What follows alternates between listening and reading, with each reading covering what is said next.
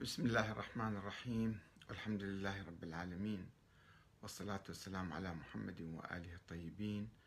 ثم السلام عليكم أيها الأخوة الكرام ورحمة الله وبركاته. لماذا يطالب أحمد الكاتب باستقالة السيد السيستاني من المرجعية السياسية وانتخاب قائد آخر مكانه؟ قبل أن أدخل في الموضوع أقول أن هذا السؤال أو هذا الطلب هو جزء من الثقافة الديمقراطية التي لم نعتد عليها حتى الآن. نحن نطالب السياسيين المدنيين مثلا ننتقدهم ونطالب بعزلهم نطالب بإسقاطهم نطالب بإعدامهم أحيانا. آه، ولكن بالنسبة للمراجع أو علماء الدين نتوقف.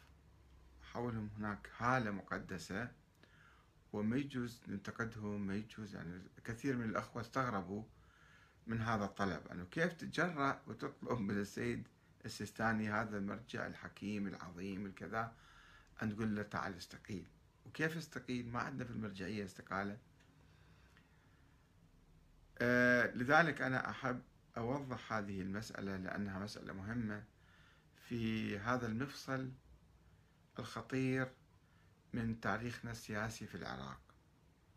والسيد علي السيستاني هو أكبر من مرجع ديني أكثر من مفتي أكثر من شيخ مثلا أو عالم أو كذا.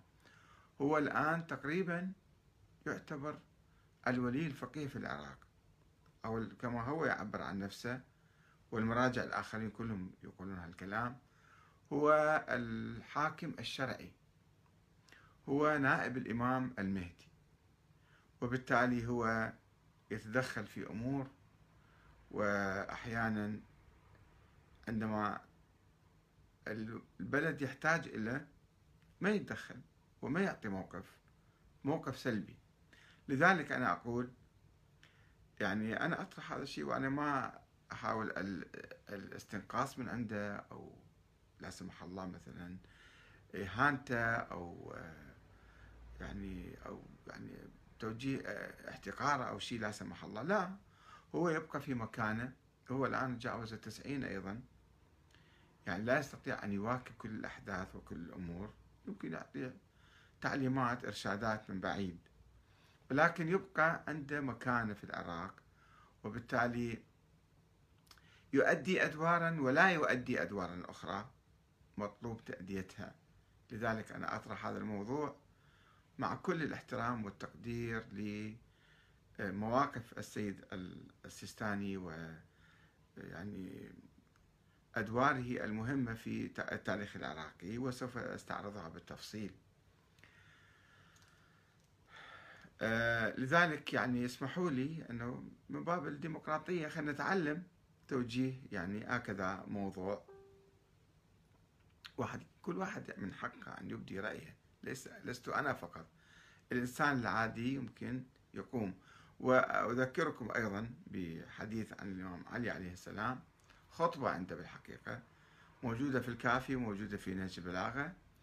إنما أنا لست بفوق أن أخطئ ولا آمن ذلك من فعلي. هذا أمير المؤمنين يقول فلا تكفوا عن مقالة بحق أو مشورة بعدل. فإن من استذكر الحق أن يقال له أو العدل أن يعرض عليه كان العمل بهما أثقل عليه. وباعتبار السيد علي السيستاني هو امتداد لخط الإمامة كما يقولون وبالتالي هو أولى الناس بأن يستمع إلى أي إنسان يعرض عليه الحق أو يطالبه بالاستقالة أو آه، يعني أي موقف. هذا من باب الديمقراطية الإسلامية. إذا إحنا ما نقبل بالديمقراطية الغربية ونشوفها غريبة على علمائنا لكن الديمقراطية الإسلامية هذه تجربة الإمام علي عليه السلام.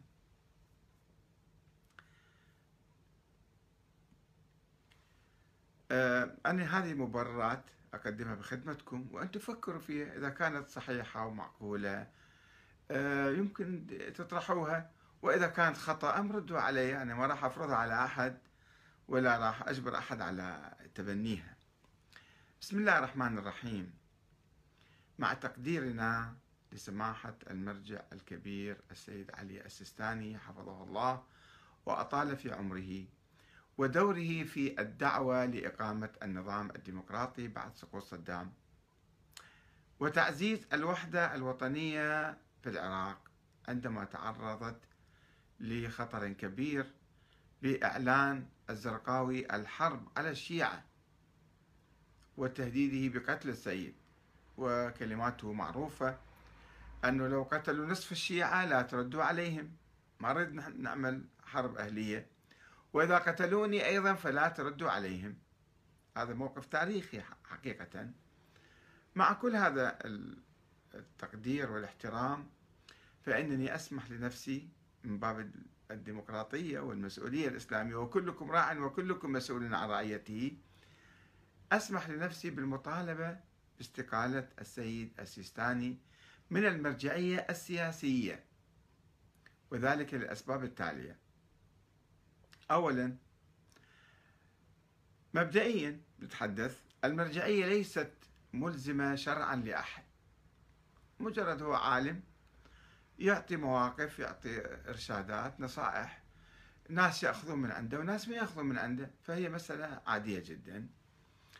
وبالتالي يجوز شرعا ما دام هي مو ملزمة وما في تعاقد بين الناس وبين المرجع كل المراجع وليس فقط السيد السيستاني وبالتالي يجوز شرعا الانسحاب من تقليده. وإذا جاز الانسحاب من تقليده فأيضا تجوز الدعوة لاستقالته ومطالبة الناس بالتراجع عن تقليده. هذا أولا مبدئيا نتحدث.